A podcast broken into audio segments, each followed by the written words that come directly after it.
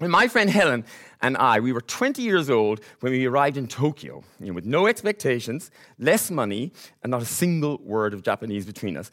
You know, we had left behind a provincial, uh, recession-battered country that looked determinedly backwards, where a young person's ambition extended no further than the ferry to London, where sex between men was a criminal offence, you couldn't buy a beer in a nightclub, pregnant girls used to go away for a few months and then come back without babies, Priests could be famous for just being priests. and suddenly we were standing in the center of this gleaming, futuristic, cash rich, crowded human megapolis with moving pavements and toilets that wiped your arse for you. and we had no responsibilities and only one aim to have a good time. Now, we needed money, of course, and I found a job teaching English quickly enough. But boring stuff like work and visas and food and sleep were just annoying distractions from my deadly serious mission to have fun. Now, I quickly discovered and made a second home out of Tokyo's infamous gay district, Nichome. You know, a warren of small, narrow streets crammed with tiny bars. I would fall home drunk every morning and fall in love every night. I hoovered up dark eyed Japanese boys, you know, climbed into bed with Korean waiters, and woke up on futons with Israeli dancers, Canadian writers, and one French hairdresser. you know, the Japanese they have a very relaxed attitude, uncomplicated attitude to sex, including the gay variety, you know, unencumbered by prudery or guilt. However, social convention is very strong and alternative lifestyles are frowned upon. So while gay sex might not be a big deal, however, living in a gay lifestyle and, you know, and rejecting the expected path of marriage and a wife and two kids, well, that was a very big deal indeed. So although the denizens of Nichome were generally looked upon with a kind of, well, indulgent amusement, they were nevertheless considered misfits and they tended to attack kindred spirits. New Sazai was a small, dingy one room bar in the red glow of colored lights, you know, up a narrow stairs on the second floor of a small, nondescript grey building. It wasn't a gay bar so much as it was a misfit bar. The clientele of you know, punks, gangsters, artists, junkies, transvestites, nuts, prostitutes, and runaways, you know, they all felt comfortable here among its tatty stools, you know, graffiti scrawled walls, tucked away among the gays of Nichome. And it soon became my regular haunt, you know, drinking bottles of beer and learning slang from aging hair oiled gangsters or making a fool of myself over some pretty tattooed rockabilly and his bored girlfriend.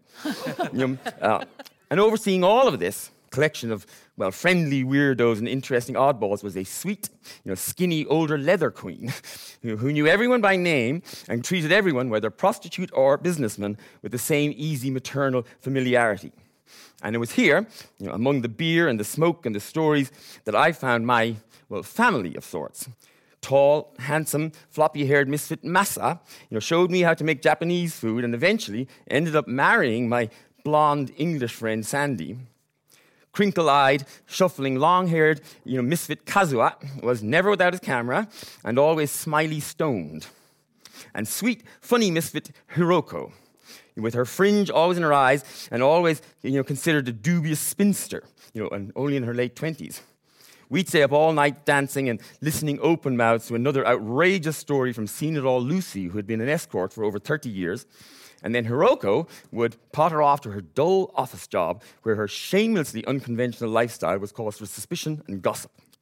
Hiroko, however, refused to bend to other people's expectations. There are, however, no expectations to be bent to if you are a 22 year old Irish gay boy in Tokyo. Mm-hmm. You know, I was free to be whomever and whatever I wanted to be. And it turned out that I wanted to be Panti. You know, when I went to Tokyo, I had no intentions of doing drag at all. You know, and I had assumed that my brief, less than illustrious career as a badly painted mess you know, was behind me in Dublin. But in the spring of 1992, I met Angelo in a bar in Nichome, and we became fast friends immediately, you know, bonding over a shared sense of humor, similar taste in movies and fellas, uh, and drag. Angelo was a much more experienced drag queen than I was. You know, he had started doing drag in Atlanta, Georgia, you know, a city with a long and rich drag tradition where his you know, glamorous, big-haired, country-flavored character, Lurleen, you know, hosted parties and lip-synced country ballads and quirky pop tracks. And before I knew it, he was agreeing on our behalf to perform as a double act at a local club. And, well, I've always been easily led. with some difficulty in petite sized Japan, we managed to pull some sort of look together. We rehearsed a simple routine to an ABBA number and turned up at the club with our backing track on a cassette tape. You know, thinking I'd make a fresh start from the car crash art student drag I had been doing in Dublin, I decided I needed a new drag name. And after spending no time at all thinking about it, I chose the name Letitia after a pet sheep we had had in Mayo as children. I'm not making that up. Um, so Lurleen and Letitia, we did our first gig, and thanks no doubt to um, well copious amounts of alcohol and ecstasy, well, was the early 90s. Um, people seemed to enjoy it, and we were asked back again and again and again. And before long, we were doing small shows regularly in a few different clubs and well, having a blast. However, it soon became apparent that the names Lurleen and Letitia were not working for us. You know, Japanese people have great difficulty with the English sounds, letters L and R, you know, finding them difficult to pronounce and even to differentiate between. So people could never remember our names. We quickly decided that what we needed to do was to come up with a group name. And our shtick, of course, our USP, as the kids might say, was that we were foreign drag queens. So we decided that we should pick a name that was English but that at the same time was easy for Japanese people to remember and pronounce. And we also wanted something that sounded cutesy, you know, that would fit in or appeal to the Japanese manga aesthetic. And the name that we came up with was Candy Panti. And it seemed to fit all the requirements, and indeed, candy and panty are both words that the Japanese already use. You know, they've borrowed them from English. But now our intention was that Candy Panti was just a group name and that we would still individually be Lurleen and Letitia. But immediately, people started to call us Candy and Panti. And it became a nickname, and like so many nicknames, they stick until eventually even I forgot that I was ever called anything else. As for the surname Bliss part, well, one night after a gig, the club owner wanted us to fill in a form to get paid, and there was a space for a family name. And until that moment, like Cher, I had never even given a family name a second thought. So I just put down the first thing that came into my head Bliss.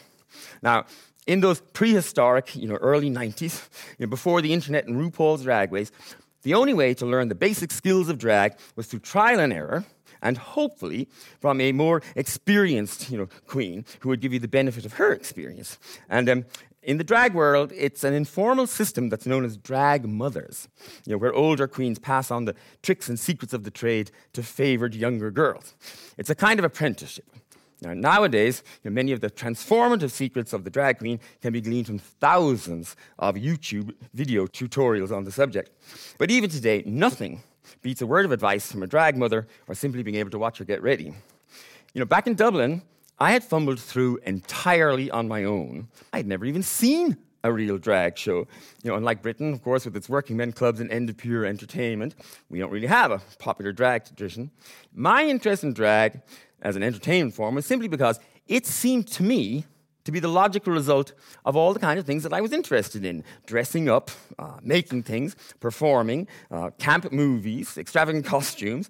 I just wanted to be one of the glove wearing, cinch waisted, you know, glamorous women that flounced you know, petulantly across my Sunday afternoon TV or you know, poured from my subconscious onto my school books.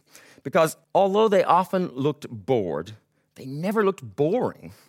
So doing drag with Lurleen, for me, was a revelation because it was fun. You know, at home, drag had essentially been a solitary activity. There wasn't a drag scene to speak of, and I didn't have drag queen friends to run around with and do silly shows with. But with Lurleen, it was fun. You know, laughing, screaming, sweating, falling over, boy kissing, waking up with bruises, attention grabbing, outrageous fun.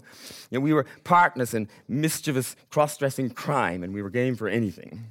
We did stupid lip sync shows in basement gay clubs and hostessed and acted the fools at dance clubs. We performed at parties and art galleries and wound up in pop videos and in magazine spreads.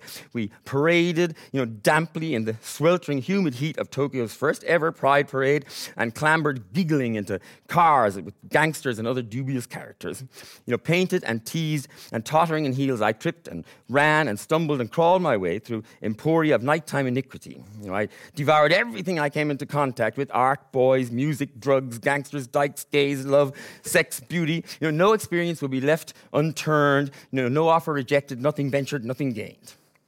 It was, admittedly, a risky strategy, but it worked for me.